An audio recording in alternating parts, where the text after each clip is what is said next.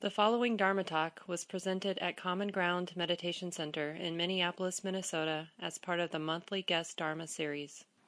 Good evening, everyone. My name is Ramesh Sairam, and I think I'm a stranger to most of you.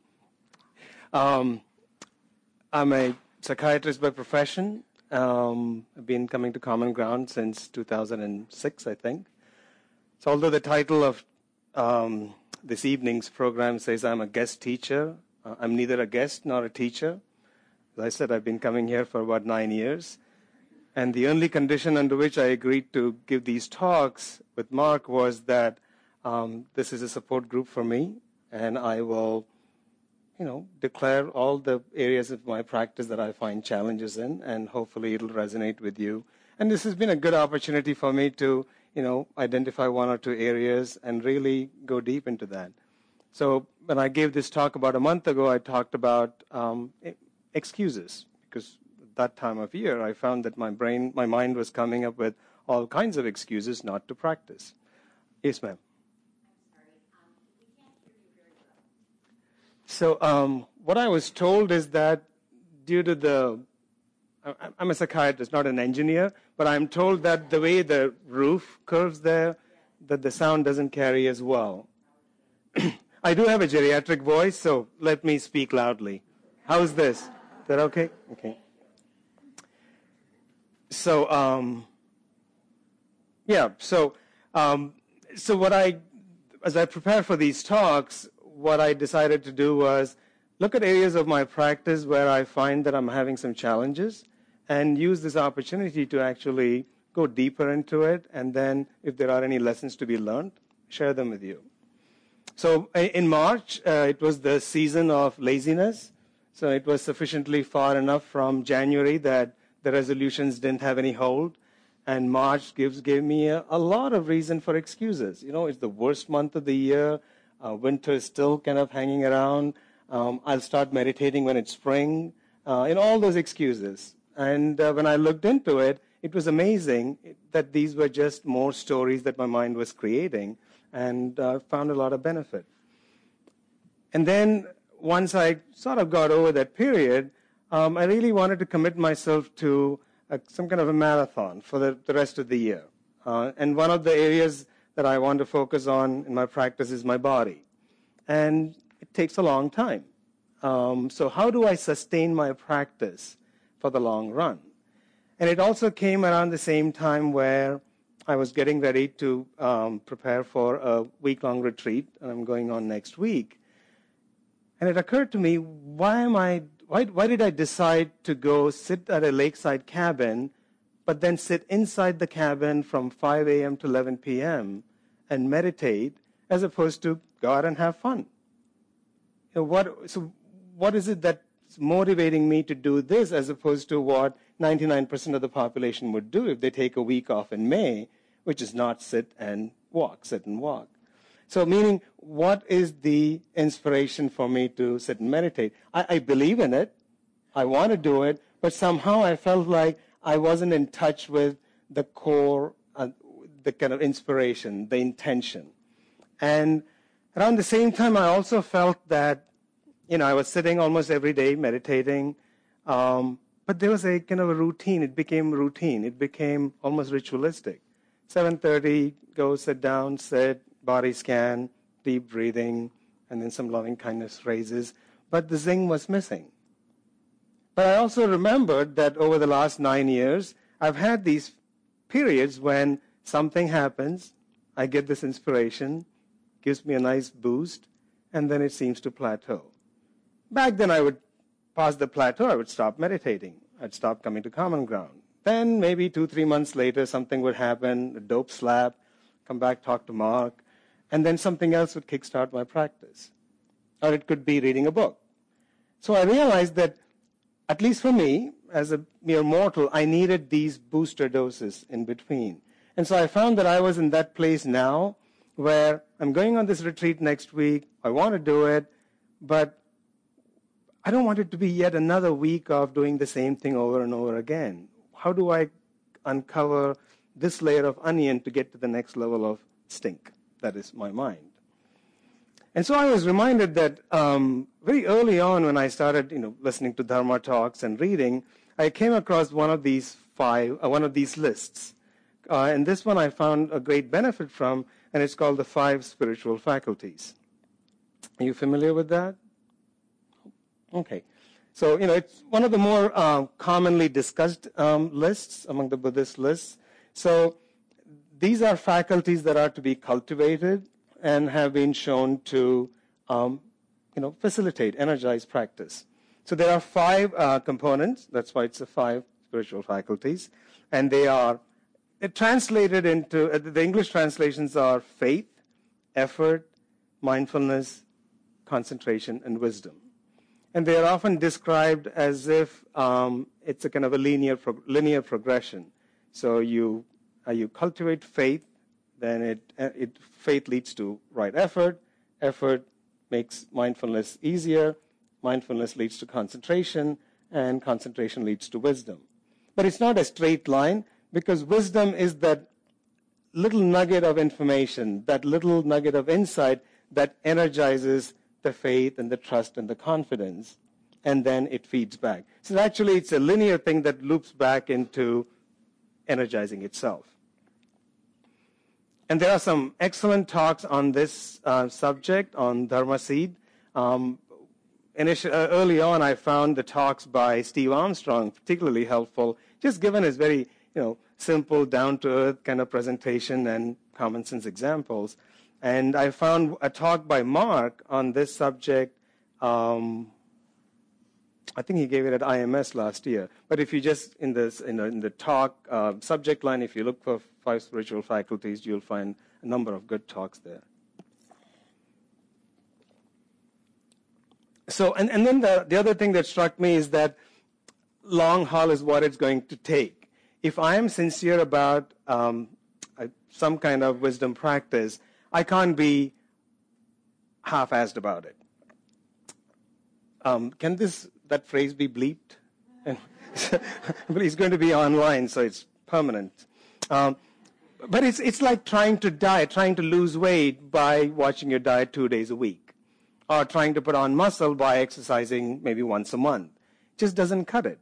So same way I found that just sitting, even if I meditate an hour a day every day, the 10 hours of mindlessness, whether it's watching TV or driving recklessly or, just submerged in the defilements, those 10 hours can easily nullify the dedicated hour-long work.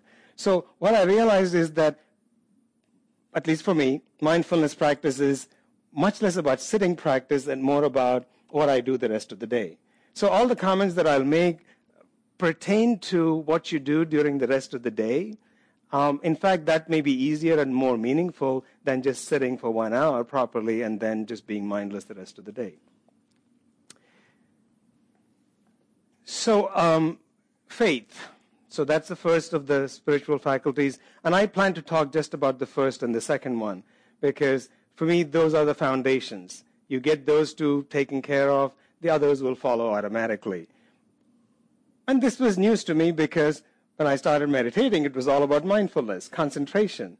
But I hadn't done the basic homework. I hadn't laid the foundations of sense of trust and, directing my effort in the right direction. So, of course, you keep banging your head against this mind that's just racing all over the place because I didn't have the grounded foundation.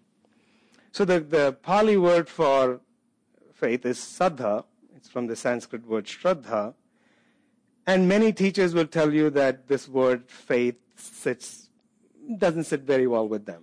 Some teachers even refer to it as the F word of Buddhism. Because, some of us come to Buddhism because we're rebelling against the belief, the dogma, the doctrinal aspects of other religions. So to be told that you come here and you have to have faith really makes some of us cringe. Some others, with a maybe psychological bent, a little scientific bent, we hear that this is all experimental. You don't have to believe anything. There are some basic premises, and if you accept them, it's all about practice. So if you come from science, you hear about neuroplasticity, and you get going. Or if you're from psychology, you hear that Buddha was the first great psychologist. Again, there's nothing about belief. So the word faith is problematic for some. And so many of the other words that I also resonate better with are things like trust, confidence, dedication, or sincerity. In fact, my mother, when we were kids, would say, you know, you should study with shraddham.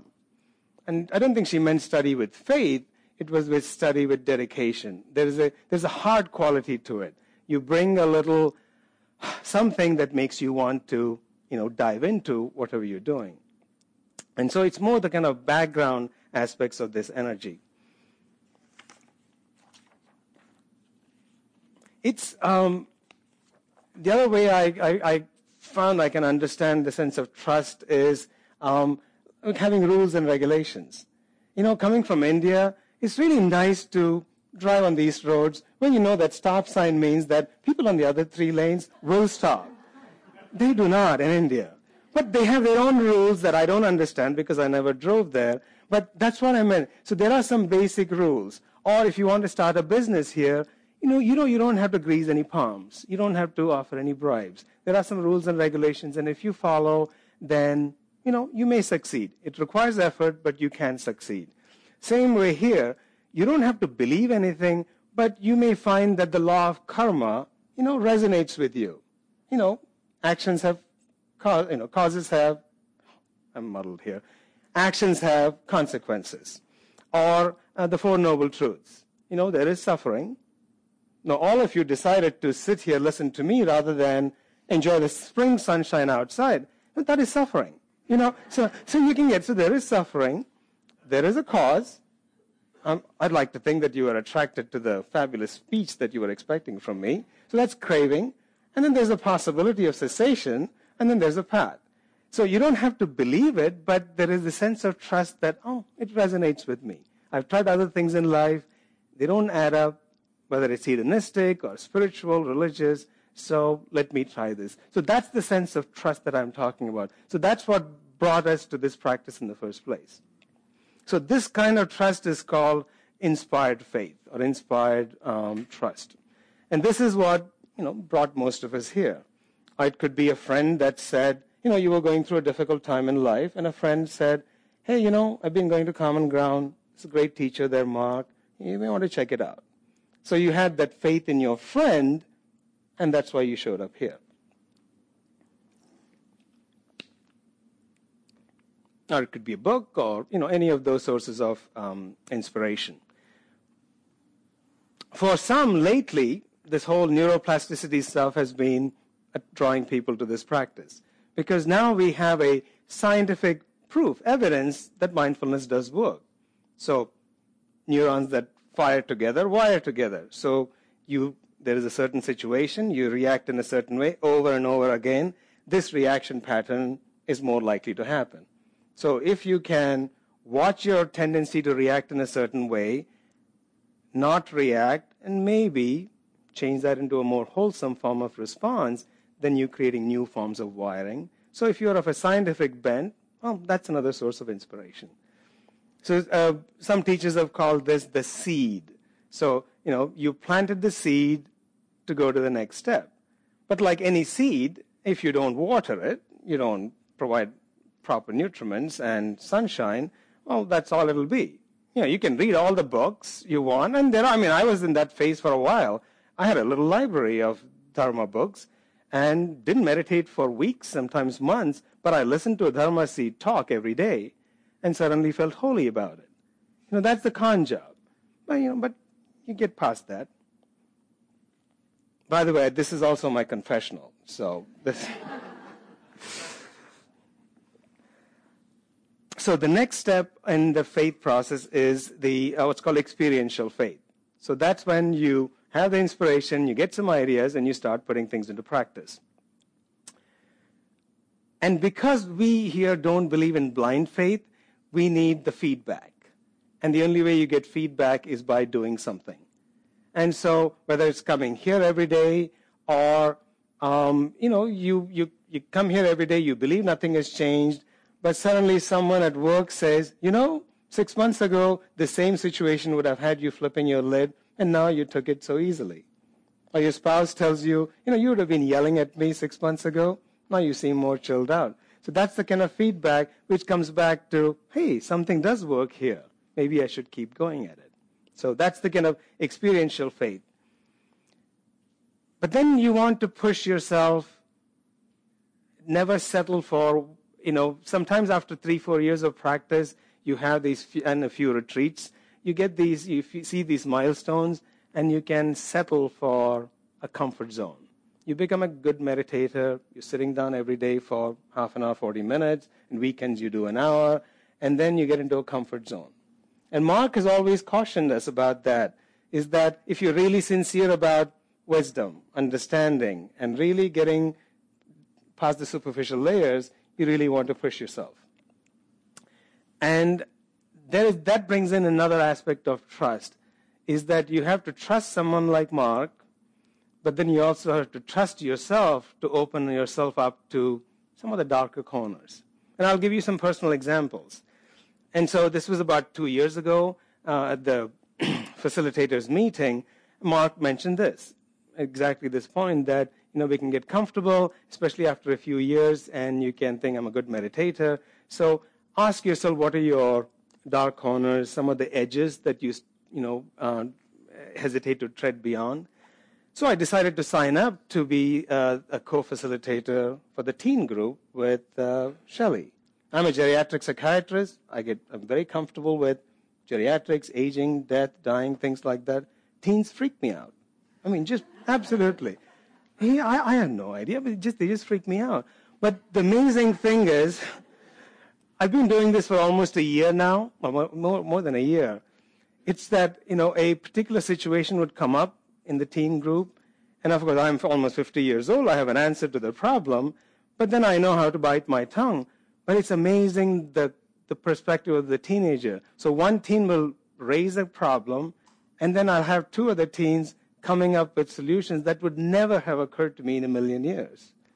So that was the awareness that, there are more ways of looking at a thing than just my 50-year-old perspective.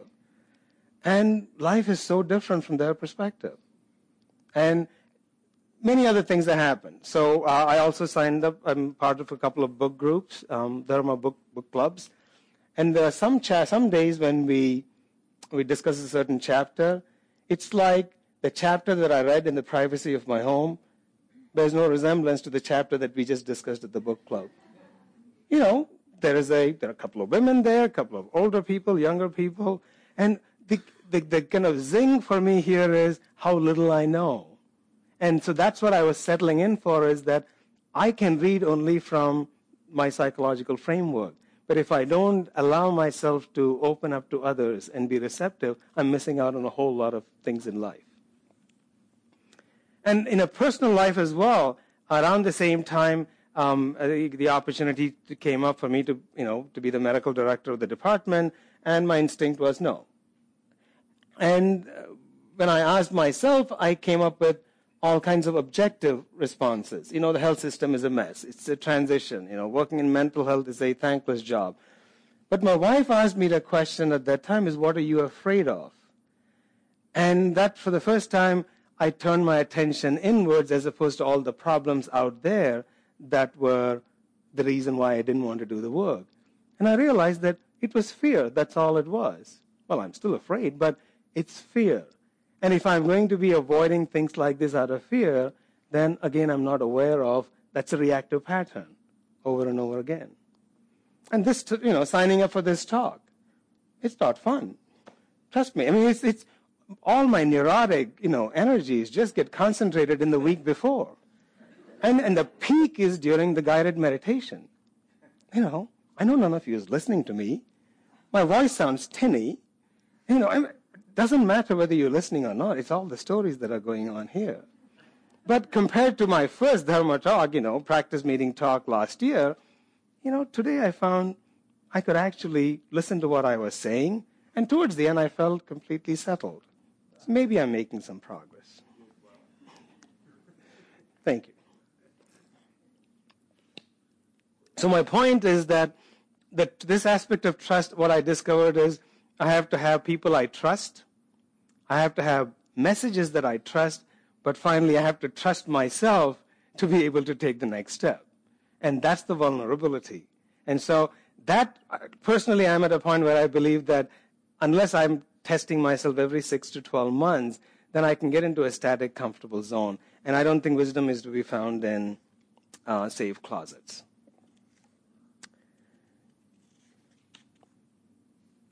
Okay, so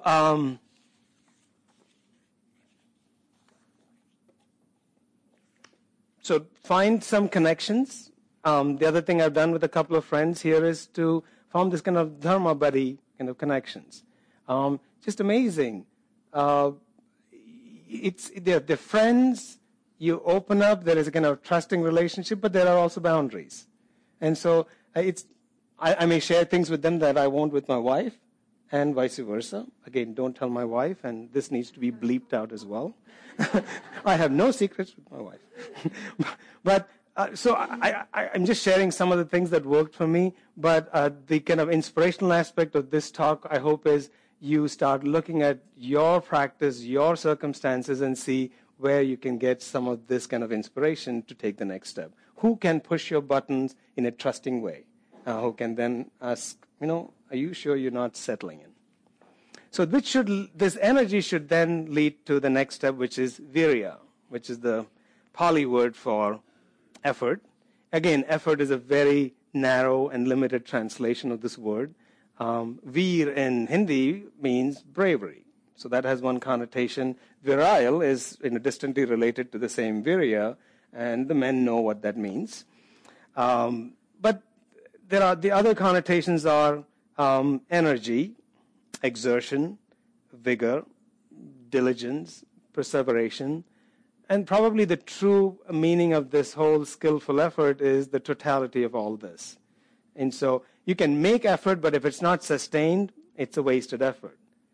Or you can make effort with a sense of commitment that has a different energizing effect as opposed to kind of the gritted teeth. I'm going to sustain effort, but I'm going to keep banging my head against the wall. That also has a different effect. So you be aware of all the different aspects of your activities. Again, I'll confine myself to the kind of efforts that help us sustain our practice. It's the kind of what's called the balanced effort. You know, the example that often is cited of the Buddha talking about, you know, giving advice to a lute player or a guitar player. You know, the strings are too taut, then it's too tinny, and if the strings are too lax, then you don't get a sound. So that dichotomous nature is present in all aspects of our life, but especially practice. Should I focus on concentration? But then you get to be too tight and narrow, and then you don't miss the big picture. Or should I pull back and look at the big, broad awareness, in which case I give my mind freedom to just wander everywhere and there's no concentration. So what do I do? And many of us who, you know, remember the early years of our practice, this drove us nuts and often caused us to stop practicing for a while. Because concentration practice without awareness makes it very tight, and concentration doesn't always come easy to many of us. And then if you just pull back and say, I'm just going to be broadly aware, then your mind is everywhere. The thing that we, most of us who have jobs and professions are very good at is linear, goal-directed effort. So everything is reaching out there. It's doing, it's target, it's achievements, it's focus. But so much of contemplation practice, wisdom practice is actually unlearning. It's actually pulling back and not doing. So the example that really resonated well with me was I don't know where I came across this, but a piano teacher was explaining that for the first, sometimes a year, but definitely first few months, when this teacher is teaching a kid to play the piano, her entire job is to train this kid's body to relax muscle by muscle, muscle by muscle, until the only muscles that are working are the fingers. And it resonated with me so well because there's so much tension that I carry. And some of you, I don't know if you've been to my pain workshop, I give this example of, you know, if I have a difficult conversation on the geriatric unit and I, you know, I talk about dementias and end-of-life issues, and sometimes it can be a very difficult conversation. And my social worker who sits next to me pointed out all these mannerisms that I go through. that just showed the tension in my body arising from this difficult conversation I'm going to have. But as I reflected on it, none of that is necessary. I don't have to be sitting with my shoulders hunched. I don't have to be leaning forward. I don't have to have my neck jutting. I don't have to do all these other things. And also the pitch of my voice goes up. So in a systematic way, as I started subtracting them, I found that apparently you can lean back in your chair and have a conversation. And I also then do drop my shoulders. I also noticed that I can convey passion without having a high-pitched, tinny voice.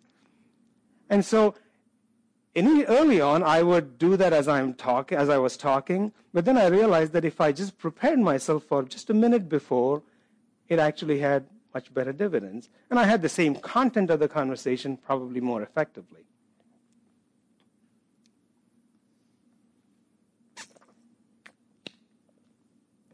So anytime you're doing any kind of practice, whether it's sitting, walking, or you're doing anything mindfully, be aware of some of the deep-seated habit patterns.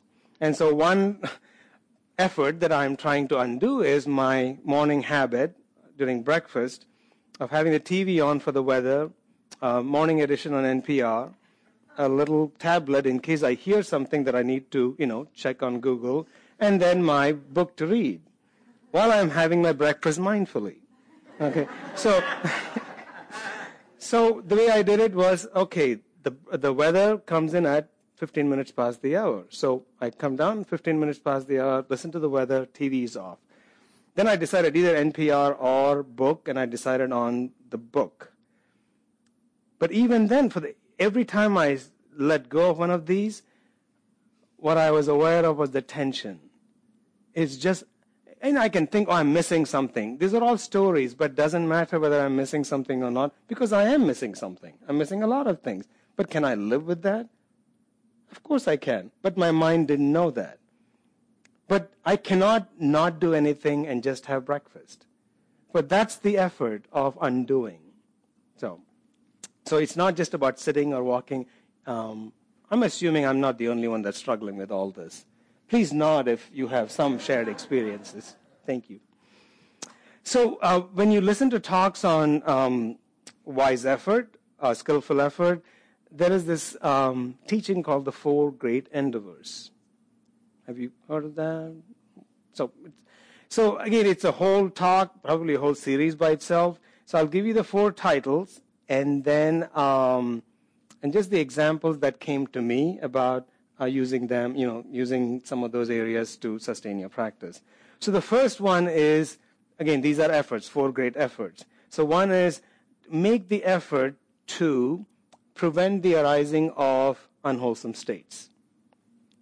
So easily said than done. But this to me is the foundation, because if I am starting my day with visual, auditory, tactile, and mouth, gustatory sensation all at the same time, I cannot be mindful of anything. But I'm starting the day with this mindless, completely unrestrained sensory overload. So it's the sensory restraint. So I can't do that all day, but if I can do that a few times in the day, I'm still better off than doing 10 hours of totally unrestrained sensory overload. Same, I've almost stopped listening to the radio on my drives now. Is that, there is something, I think I can catch up with the news some other way. NPR on this half-an-hour drive, if I miss that, is not catastrophic. But it did feel, because it was an automatic habit. You get in and you turn it on. And so that's fine. And then again, just so I stay on time, I don't want to give too many examples, but this is the point here is to look at areas of your life where you slipped into kind of routine habits and rituals, where you are mindless. And the rewards are pretty quick, because it doesn't take much effort for you to undo these habits. So sila and sense restraint are the two kind of examples that folks give. And so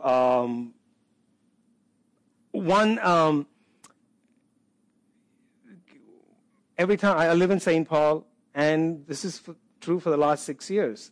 Every time I drive back 94, Every fiber of my being wants to take the Creighton-Vandalia exit and go to Izzy's ice cream. It is. I mean, I've listened to Mark's talk here on sense restraint and taken that exit to listen. In psychology, it's called a moral licensing. You know, I listened to the talk on sense restraint. I'm morally holy, so now I deserve the reward of an ice cream. And so it's an effort. Again, maybe it's silly for me, but it's a problem. It was a problem. It still is. So look for things like that. So it's a great endeavor, but you can look for small areas of your life where you do these automatic reactions, often in response as an evidence of lack of sense restraint. Don't decide to give up Izzy's forever. That would be really unskillful effort. But I can just keep going past over and over again, and that can take care of itself. And then pick one area of your life. I'm assuming you're all, like me, drowning in sensory overload. So pick some easy areas and work on them. And then as you get that sense of feedback, oh, I achieved it, use that as a kind of a inspirational feedback to get back into it. But it's not about not going to Izzy. It's watching this tension. It's watching what happens in my body as I go past that exit. Because therein lies the wisdom. The wisdom is not in not going to Izzy's. It's that, what was it about that exit that causes me to want to turn this way so quickly? By the way, when I'm having the disease, it's awful because I'm snuffing it down because I'm feeling guilty. I'm not even enjoying that ice cream because I shouldn't be having that ice cream. So either I have the ice cream and enjoy it or be wisely avoiding the ice cream. The second great effort is the other one. So the first one is prevent the arising of unwholesome states. The second one is try to abandon the unwholesome states that have arisen already. And this is essentially how do you deal with hindrances. So the 5 hindrances you may be familiar with: craving, aversion, sloth and torpor, restlessness and doubt. And I'll give you an example. What I learned over the last year, I've been plagued by doubt. And this doubt is not about the teachings, the dharma. I completely believe in them, not in a blind faith, but because of the scientific evidence. I mean, the amount of really good quality scientific evidence that supports the benefit of mindfulness is just amazing, just in the last 5 years. So I believe in that, but this is where excuses came. It's my analytical, smart, psychologically trained mind can, surreptitiously slink in through the back door, and I can start analyzing about something without sitting down and meditating or staying with the thing. So because I'm used to doing this for 20 years, it becomes like a habit. It is a habit. But before I know it, I've been thinking about it, pulling up some websites, and, I need to check this, consulting. It's almost like I'm getting ready to write a little thesis. I feel all useful, but I just avoided sitting for another, few days. And so it's doubt. It's doesn't even show up as doubt, as in I'm not sure. This is masquerading as you doing good things. You don't have to sit and meditate or watch what you're doing, so long as you can analyze your way through it. And I bought into it for a while. But that's the fun part of meditation, is you realize how little you know. And then the challenge is, what else do I not know? What else do I not know? And that was the kind of transformation for me about 3-4 years ago, is I found energy and inspiration in how little I know. And I started with my body, and then it's my brain is, of course. There's nothing much to know there, so probably I can keep on digging. And this is the part. So doubt can also present as restlessness. And so if you're trying to figure something out, and as you know, if you read enough about Vipassana, none of this can be figured out. You experience it, you create the right conditions, and then insight arises. But, the doubt is a way of, sabotaging the process, or restlessness is the other way around, where your mind is kind of constantly wandering, and then you give up. So either you give up because you have doubt about it, or you give up because I can't do it. My mind's just all over the place. I knew I couldn't do it. Haagen-Dazs is so much more comforting I find it has a calming effect on my mind. I can really concentrate. So. And the third, so the first two efforts are about unwholesome things. Prevent the arising of unwholesome states and then letting go of some of the unwholesome states. The third one is to actually make an effort to cultivate some of the wholesome states. And the classic example is to practice some of the Brahma Viharas or the Paramis. So the Brahma Viharas are the kind of divine abodes. So loving kindness, compassion, sympathetic joy, and equanimity. I won't talk about them much just because I have zero experience. I'm a guy. I like black and white, touchy, feely, soft stuff. Not yet. But Paramis, there are 10 Paramis. Don't ask me to name them, but you can find them online. But the one that I really have been working on for a while is patience. And there is a lot to be learned there. And so, read up about the Paramis. There are some excellent talks and books about them. And then find one that you want to cultivate. And I'd say give yourself a good ear. They're not easy because you're trying to undo long-term habits. And then the last of the four endeavors is to maintain wholesome states that are already present. This is where we're all so good at, this is what we're so good at not doing. Especially those of us who come to this kind of practice are fabulous at beating ourselves up. That's why these guided meditations, I really urge people, if you have some sense of ease and comfort in your body, go there, stay there. There is nothing about your breath that is so special that you'll attain nirvana only by focusing on the breath. You attain nirvana, whatever that is, by being present with what's going on. So you have these busy lives, you're praying for some moments of ease and peace, and then you take the trouble to come here, and if you do have some peace and comfort, what a shame if we miss that in the pursuit of something else. And so I learned that from Shinzen Young, because when I started, meditating early on, and all I kept hearing was the breath. And nothing is more tedious than my breath. I'm sure your breaths are all very exciting, but mine is very tedious. And so it felt tight, it felt uncomfortable, but that's what I kept reading and hearing until Shinzen Young, who's a Vipassana teacher out northeast, so he's the one that pointed out, do your body scan relaxation, and if you find that it's a nice feeling, give your mind something nice to focus on. It doesn't matter what you focus on. It's easier to stay with something that's pleasant than something that's neutral or painful. So that's one aspect of it. So that's the kind of physical ease and comfort, which is a little easier. But then the other parts, which are, there's so many good things that are going on. A spring day. We've been waiting for a day like this for how long? And did we truly enjoy that day? Or were we dashing all over the place? Even on your way here, did you soak in some of that? I'm not talking about the physical sensations. The sense of ease that comes on a beautiful day like this. The sense of gratitude for life as it is right now. We're not in Nepal. We're not in Syria. We're not even in some awful places even in America. But it's gone by. It's gone by. And I gave the talk on contentment last year after one particularly embarrassing event like this. Do you remember the winter of 2013 to 14? Awful. And I ride a scooter most of the time when the weather is warm. So I was praying for scooter weather. And so I was coming to Common Ground for one of these practice meetings. It's like June, 72 degrees, gentle breeze. It was always well in the world. And I was at a traffic intersection just waiting for the traffic light to turn green. And I'm not a macho guy. I drive a scooter. It's not a motorcycle. It's a wussy little scooter. And every fiber of my being was in that bad habit.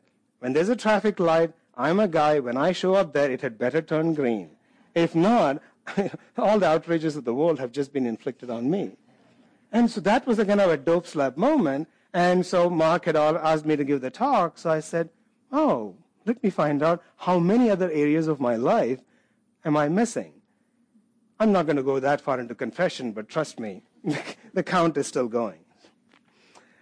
So that's the kind of quick summary of the kind of main points, so the outline. So in summary, the first thing is have a sense of, are you in it for the long haul?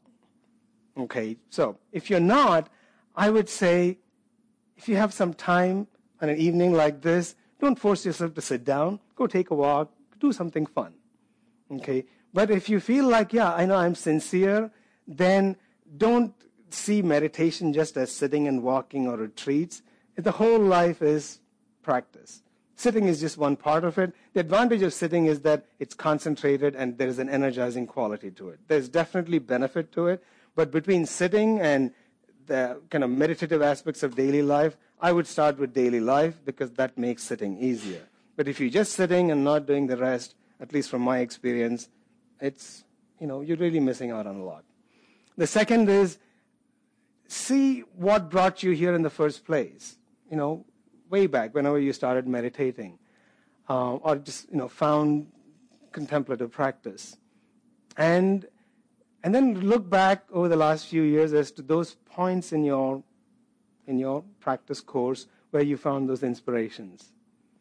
And then see your present state. Is there something stale? Is there something routine, mundane? And what can you do to find that little trust, that faith, the confidence, the inspiration? But again, don't stop there. That's just the seed. So you need to go to find your edge. So push yourself the next step. And then as you find the energy, then see how you can channel that energy into something more wholesome. Again, don't make it into a big production. As I said, for me, the morning breakfast, it's going to take a few months before I get that sorted out. And then I'll start looking. I'm sure I'll find plenty of, you know, aspects of my life where I'm pretty mindless. And then the other part is that we get good at it. This is the good news. You know, how many activities in your life that you can think of when you first started doing it, it required every effort of your being, starting with bicycling, swimming, driving, playing musical instruments. And then you do it, you get better at it, which then inspires, energizes your practice, so you do it more. It's the same thing here. But somehow we have narrowed down meditation into this sterile sitting, walking. Maybe I did it, maybe you don't. But it just became meditation. When you look up anywhere, it's about sitting like this. No. And many of us with back pain, neck pains can't sit. So there are many other ways in which you can deal with it. And then from my personal experience, another confession, beware of your excuses. Just don't buy into anything your mind says about, you know, today you can get by without meditating. And this was one of those kind of cardinal moments for me. So I would have had a bad day, you know, a stressful day at work. So I'm, you know, my 7 o'clock time comes, I need to meditate. And then the stories in my mind are, you know, I have one life to live. If I don't meditate today, what's the big deal? You know, I need to be compassionate. I need to relax, catch some TV program, have some ice cream, relax, go to bed early. Okay, that makes sense. But then on a good day, on a Saturday, I had a good, nice weekend. I'm rested and relaxed. The mind came up with the story of, you know, this is a very selfish thing to do. There's so much suffering in the world, and all you're concerned about is your own, you know, nirvana. I think you should look at volunteering opportunities. There's mindfulness in action. You know, go look up. So I could spend the next half an hour, 45 minutes, checking out volunteering opportunities, doing everything but meditating, achieving nothing, and then just going to bed. So it's the two can't be true. My mind can't say that you need to be kind to yourself when it's convenient, and then also, well, you're not worthy of this, you need to go help other people. So either way, essentially it's an avoidance behavior. So look for excuses, but that's just a label, but go down to the energy behind that. And there's an amazing amount of wisdom to be found. You could just be standing in front of your cushion and you can feel the tension of, you know, I should sit, but I don't want to sit. Okay, you don't want to sit, but you can still be present with what's going on here. Why does this this kind of tension between I need to do, I shouldn't have to do? So, I'll end with this quote from the Buddha. There are only two mistakes one can make along the road to truth, not starting and not going all the way. I think the fact that you're here suggests that you started. So then the question is, are you going to go all the way? So I'll stop here, and we have 8-9 minutes for questions. By the way, Mark told me that I have to keep you here till 9. So either we have questions and dialogues, or we can have a staring contest. So I would like to suggest that we have a moment of silence for people in Timbuktu and for the suffering that's going on there. Can we do it towards the end? As we, yeah? Okay. So the gentleman suggested that we have a moment of silence towards the end for the suffering. I was curious about the particularities of your own meditative practice, whether you did it in the morning or whether you did it in the evening or whether you did it at both times, and how often, how long you do it when you do it, and do you do any just sort of checking in with yourself during the day that would be just a moment where you might pause. So I'm curious about, you've been talking about the obstacles to the practice, so I'm curious about the particularities of your practice. Right. So excuse me, I have to stand. I have a chronic back pain, so, and that kind of, hopefully I can answer your question that same way. So his question was, do I have a certain pattern to my practice, certain routine, regularity? I used to, and that's when I realized that I had stagnated. And so either I was doing it and as a routine, I must do it because someday something will click, or I would just not meditate for weeks. And so it just didn't add up. But things changed about 2-3 years ago, and so right now I personally find a lot of value to having really making some effort to have mindfulness moments through the day. And so I'll give you examples of what I do. So in the morning, I wake up with a kind of fair amount of tension in the right side of my back. So I do what's called a technique from, have you heard of Alexander Technique? Yeah, so they have an exercise called constructive rest. So that's what I do every morning. And so, it's very meditative. It's essentially contemplating the body. And that's where I got this whole phrase about gravity.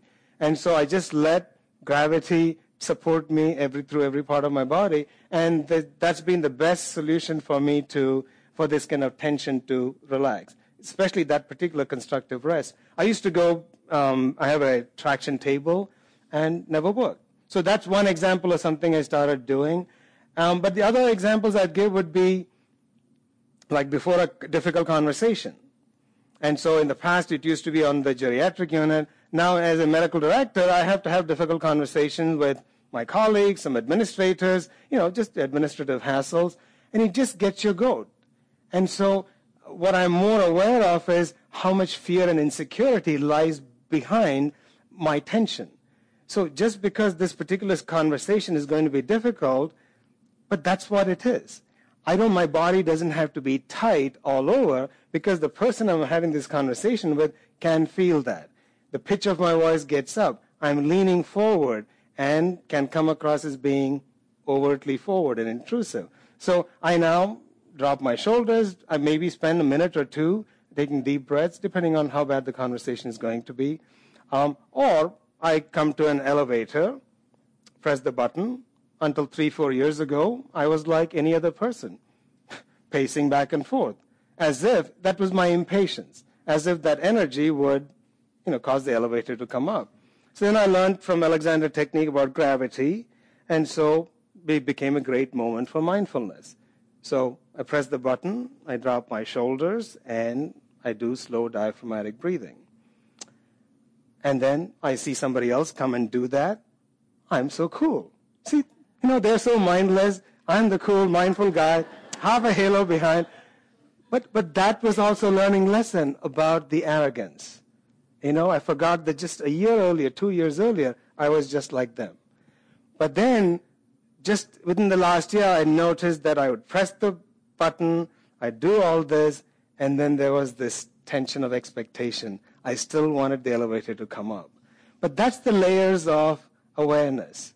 It just keeps coming. It just keeps coming. So when I had thought that I had solved this problem of impatience, I find this leaning. I find tightness here. I find tightness in my quads. I never paid attention to my quads. It was always here. And then you notice that impatience. And it can go on, but there are so many examples. But then the core of my practice is, yes, I do that 15 minutes, Alexander, constructive rest in the morning. I come home in the evening, and I do a 20-minute body, a stretching routine. Again, I made the mistake a few years ago. I was watching, this is 2012 election cycle, watching something on TV, and I'm doing my trapezius stretch. Somebody said something offensive on TV, and I ended up tearing a little bit of the muscle. So that's how instinctive it is. I wasn't even reacting.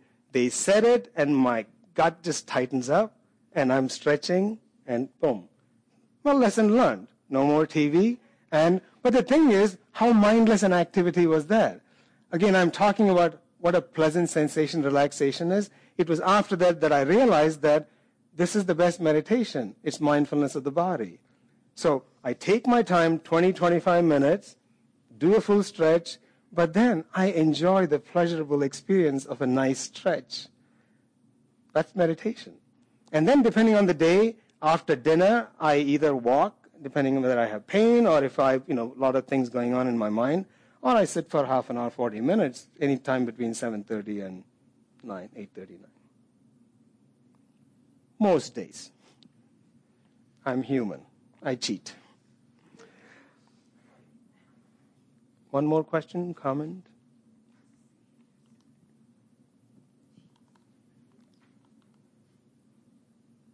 So let's sit in silence for a couple of minutes and send out whatever compassion, goodwill we can to all the suffering in the world.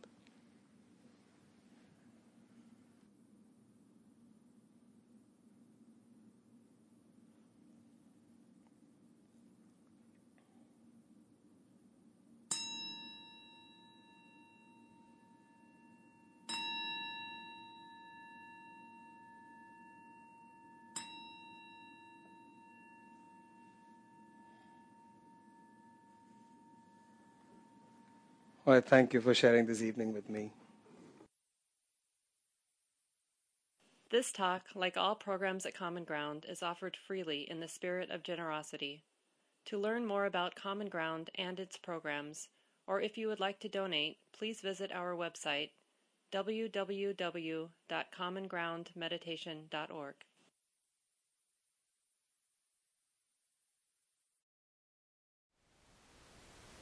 Thank you for listening.